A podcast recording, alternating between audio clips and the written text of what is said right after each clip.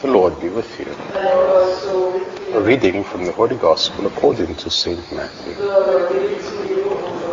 As Jesus was walking by the Sea of Galilee, he saw two brothers, Simon, who was called Peter, and his brother Andrew. They were making a cast in the lake with their net, for they were fishermen. And he said to them, Follow me, and I will make you fishers of men. And they left their nets at once and followed him. Going on from there, he saw another pair of brothers, James, son of Zebedee, and his brother John. They were in their boat with their father Zebedee, mending their nets. And he called them, at once leaving the boat and their father. They followed him. This is the gospel of the Lord.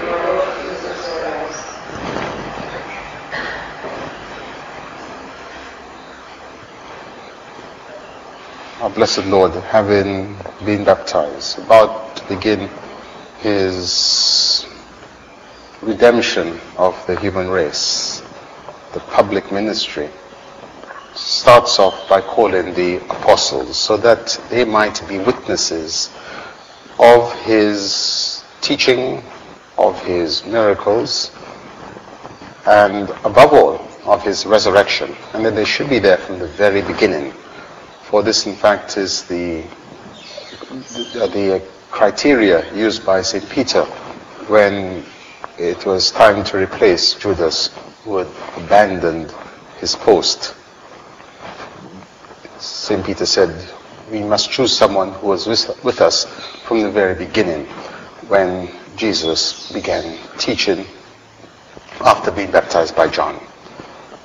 And so the Lord then, having left the Jordan, we're told walks along the shore of the Sea of Galilee. And he saw the two brothers. He didn't see them with the bodily eye. He saw them rather with the spirits. He saw their souls and their dispositions. After all, he was the one who had created them for this very reason.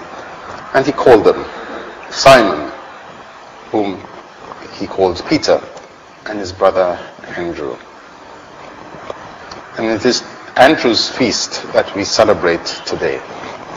And St. Andrew, if we read the account in St. John's Gospel, St. Andrew was a disciple of John the Baptist. And he had spent some time with the Baptist when the uh, when St. John said, Behold the Lamb of God.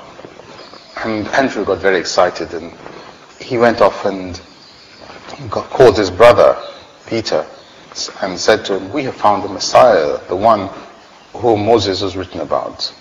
He said, Come and see. And so Andrew is responsible for bringing Peter to our Lord. But also, when the Greeks came to Jesus, and this was shortly after Passover, and they could see that the Lord's death was imminent, and it, it was to Andrew the Greeks came and said, We would like to see Jesus. And Andrew brought them to Jesus. We do not know what the discourse was about. But it was perhaps for this reason that St. Andrew is now the patron saint, not only of Greece, but of the Greek church.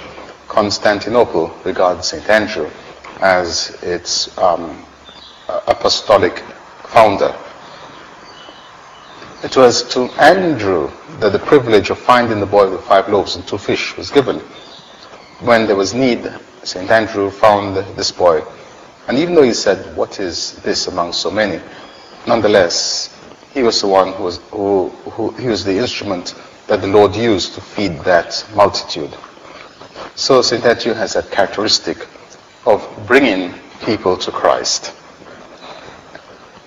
Let us pray then that he will do exactly that for us from his grace in heaven, intercede for us so that we might be brought to Christ.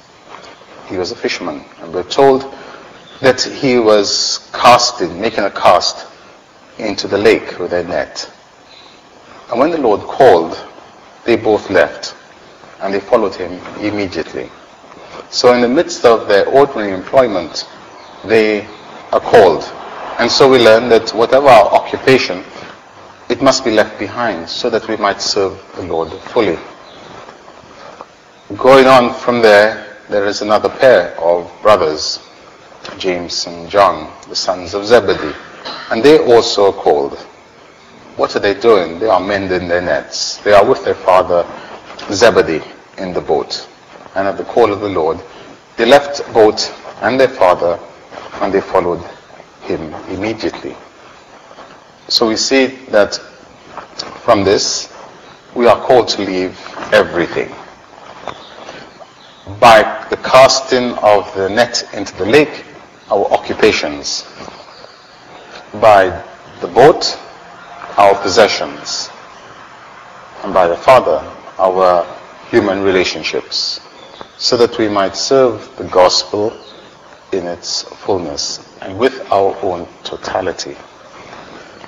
When the Lord God established kingdom of Israel, he did so with the help of two brothers, Moses and Aaron. Now that the new kingdom, the new Israel has been established, it is done with two pairs of brothers, Simon and Andrew, and James and John, to indicate that we need to begin with our um, human relationships. There must mutual love of brothers so that the whole kingdom might be built up. Let us then pray that our fraternal relationships might be so strong that we are able to build up the kingdom of God in our community and in our nation. The Lord always uses human love so that he might bring us to the fullness of divine love. In the name of the Father, and the Son, and the Holy Spirit.